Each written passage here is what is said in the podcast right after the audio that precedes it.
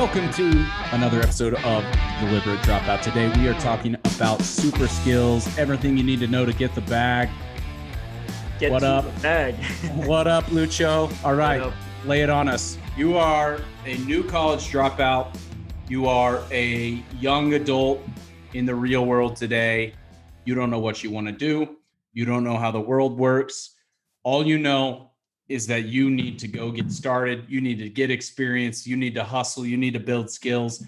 You don't Yes, know what you should be investing in right now. You don't feel like you have a plan. What super skills? What are the things everybody needs to go focus on? The like high income, high impact super skills that everybody needs in their toolkit today. Yeah, for sure. I think you already said it, bro. Hustle, hustle something. Hustle ice cream, hustle cars, hustle real estate. Don't be a like that is the only skill that gets you unlimited income if you learn how to sell anything. You know what I mean? And it takes a lot, man. First step, freaking humble yourself. You gotta, first of all, you're probably gonna be going door to door. You're not gonna be in a closing role right away. You're probably gonna have to go door to door. Somebody's gonna tell you to piss off, F, F you, F this, F that, don't call me again. You gotta be humble, first off. Second, get that prospecting experience, learn Yeah. the rejection. We've tapped into in a couple episodes. Door to door sales is very highly like that's hands down one of the best ways. If you don't want to do door to door, work at a call center, get the get the reps in. Yeah. I would say prospecting, any type of closing role. So whether you're selling cars, whether you're selling real estate, get that closing experience. It's a different skill set than learning how to introduce yourself and the product. Yeah. If you could learn how to sell though, man, like you got no cap, no cap on your income. The Yeah. bag is yours. Whatever bag you want, the bag is yours. yeah, man. I mean, even if something as simple as like going and waiting tables. Yes. I waited tables. I waited tables when I was here, 18, 19, 20 for for several years. Loved it. Loved the job. That's like one of those easy platforms where what, what I like about it is like the the window between you where you are today and leveling up and seeing the results of that is so small. Like you could go implement one new sales tactic as a, a table waiter. Um, Yeah. Something as simple as like changing your script instead of saying, "Hello, my name is Jack, and I'll be taking care of you tonight. Can I get you started off with some drink?" Like that's what everybody says. Instead, Yeah. you like go and create an experience. You know, it's like, "Hey, can I decorate the middle of your table with an appetizer?" Like something Yeah. crazy that's just like Hell yeah. whatever it is, you know, whatever it is, it's like it's that is a good way to go start building that super skill. And it's an avenue that is completely accessible to the average person, regardless of whether they have experience or not. There are opportunities out there to go build that two super skills, the hustle and the sales. The long hours. I was waiting tables too, bro. Man. freaking 60, 70 hours. I remember one tip, whoever's listening is if you wait, you know, one quick tip, what Mitchell said, you got to get creative. Like in, in when you're, when you're hustling tables, suggestive selling, you didn't want to do the margarita for $5. Like, you get what I'm saying? Like that, like people are going to be like, damn, give me a margarita fam. Like, you get what I'm saying? But Yeah. back to your point, that was, I digress. That's like the inner, inner No, waiter. for sure though. For sure though. No, it's it's yeah, but you learn so many different things there because I think Yeah. you can you can expand on this, and I'll talk about some other super skills. Is like Yeah. you know one one is is customer service, which is a different form of selling, but Definitely. still, regardless of what value, what cus- what role, career, whatever, take care of the customer. So there's selling, helping the problem, the customer solve their problem, and then there's like taking care, the delivery, the execution of the sale. I think you know waiting tables are doing sales. Like waiting tables is a cool one though, is because you are there for the entire sales cycle all the way through fulfillment. And so part of that is you're creating an experience. You are, you know, you're selling, but you're also delivering the actual product. And then you are collecting the bill as well. You are sure. processing the payment. You are Wow. basically the full business as somebody who's waiting the table. You are what the person sees when they they see Chili's, and which which is where I work. When they see Chili's for the Yeah. entire duration of their you know experience dining at that you know dining at Chili's, you are Chili's. You know, you are the business owner of Chili's and that particular customer.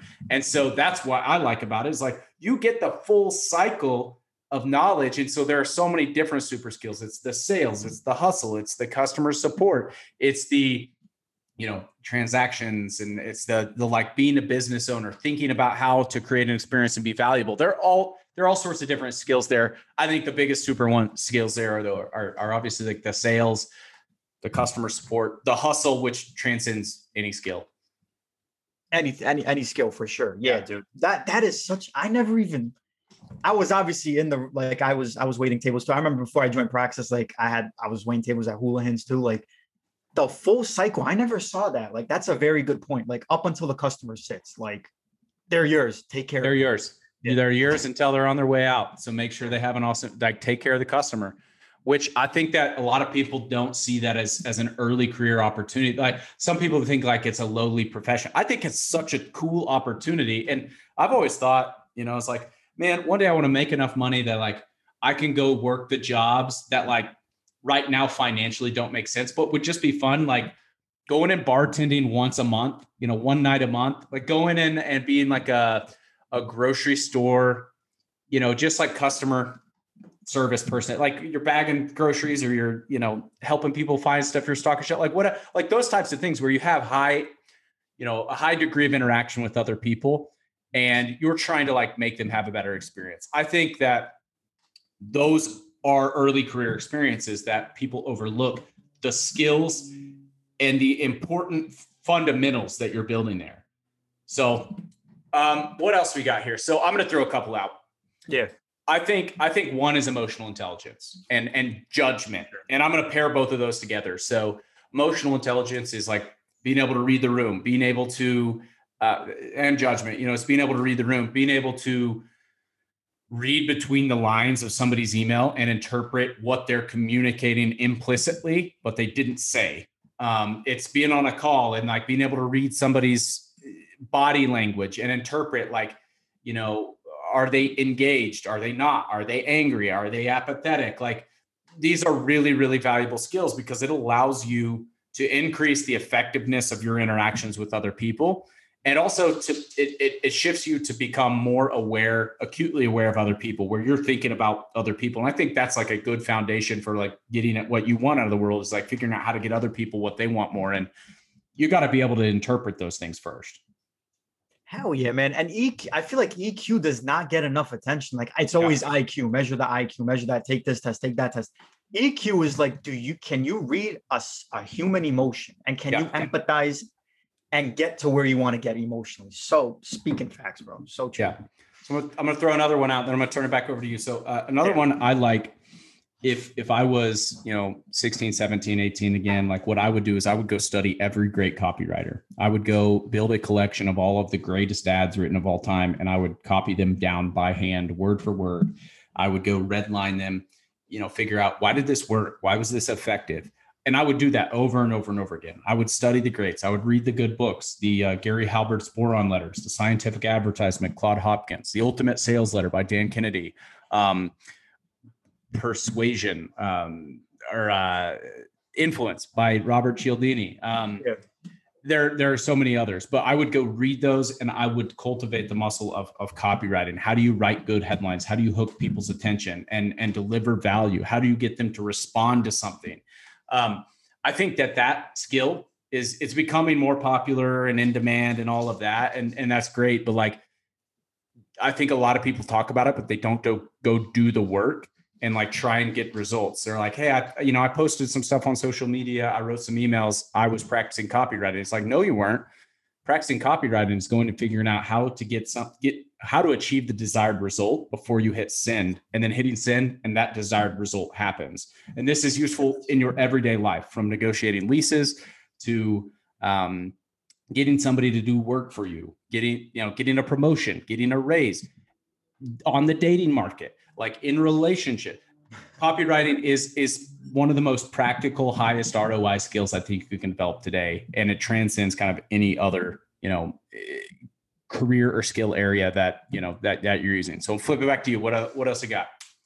What else? What else? So other than sales, by the way, copy. I'm getting into that right now. So you know, I def I couldn't agree more. If you learn how, if you could learn the art of persuasion by writing, it's you know, ten out of ten. Other than sales, man, I would say maybe like five super skills. If you could learn how to budget financial literacy, I wish I knew that, dude. When I look back, 16, 17, 18 years old, dude, I'm over here getting my check. I'm buying a Louis V wallet. Like, why did I do that? Why did I do that? Like, why did not why did I not save that money? Obviously, I'm different now. You know, I got my little investment account, this and that, checking savings, I'm budgeting everything. I wish I freaking knew that before. I probably wouldn't be in as much trouble as I did early on in my career with my credit cards and all that.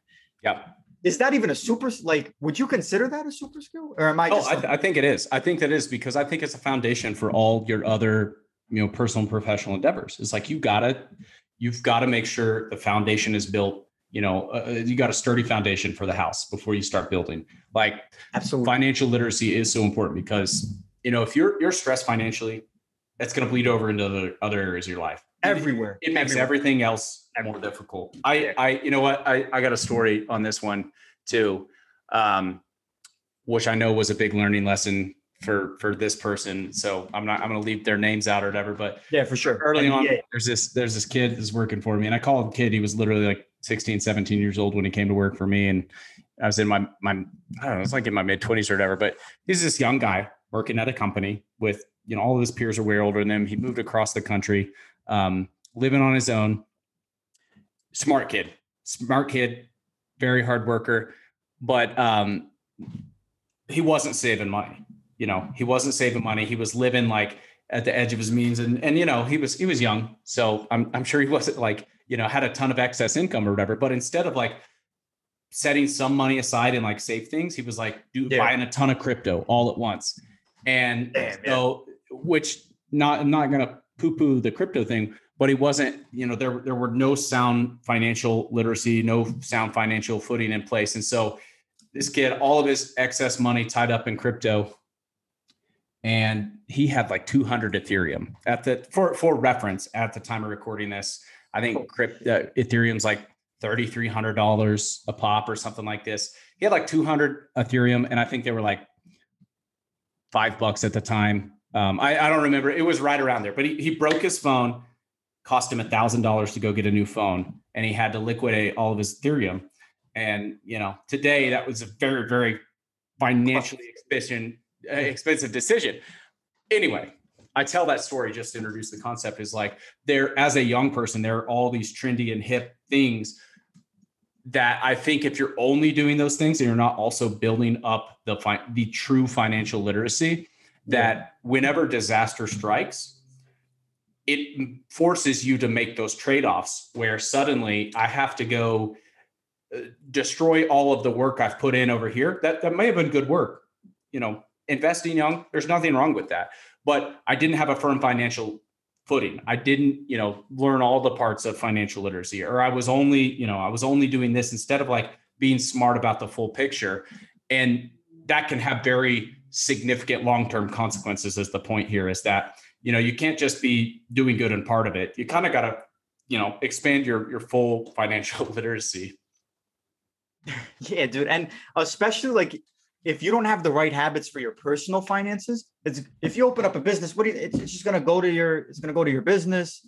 If you get married and have kids, it's gonna go to your family. It's yep. so now you're bringing it to your actual like offspring, like yep. that's situated at ASAP, man, ASAP, and then go chase it there, go chase the bag after. You know, I wish I knew that. yeah, I, so I think that's a good one. All right, I'm gonna throw one more up here, and then we're gonna then we can wrap up. So, um, the the last one and there are there are so many other valuable super skills, and maybe we'll riff on this, you know, continue to riff on this. But what I think is like um, critical thinking, and so this encompasses kind of like um, problem solving, data analysis, being able to interpret data, being able to read something and comprehend, just critical thinking, the ability to be in a situation, interpret the situation, or being thrust into a problem interpret the problem interpret you know what is the resolution that needs to be you know achieved here and like critically think through the process and everybody that needs and like the process flow chart of like what all needs to happen in order to achieve this resolution like there are so many different applications of it like i said you know data analysis problem solving um, but critical thinking as a skill is not something that you learn just reading books or sitting in classroom and getting grades. It's something that you have to cultivate by actually being in situations and and resolving issues or by you know building the muscle of of going out and getting real world experience you can't just like read about this because it, it's something that you know you have to be able to draw on when you need it. And if you haven't like built up the right right foundation you don't have those skills like when you're in a you know you're suddenly in a in an urgent tricky situation like you're going to panic and critical yep. thinking is is is what allows you to sit back and be like you know what even if this is a stressful situation i can figure out the steps that need to be gone through in order to, to, to have a successful outcome here. That is that is so true. Not only that you learn how to forecast correctly whether you're forecasting your life decisions you're forecasting you know money you're forecasting just data you're working for a company. Being able to forecast you got to be able to interpret and critically think what's happened up until that point. That is so that's factual right there. That's like figure that out. Big talk here on the deliberate the deliberate dropout show. We will be back again soon. If you are on your favorite podcast uh, platform, go hit subscribe. You're on YouTube, leave us a comment below, smash the subscribe button. Let us know how we're doing. Let us know another topic around the decision to drop out and go and drop into a career, get success get started successfully strong, whether you got a college degree or not. Drop comments, let us know. We'd love to connect with you, and we'll be back with you again soon on another episode.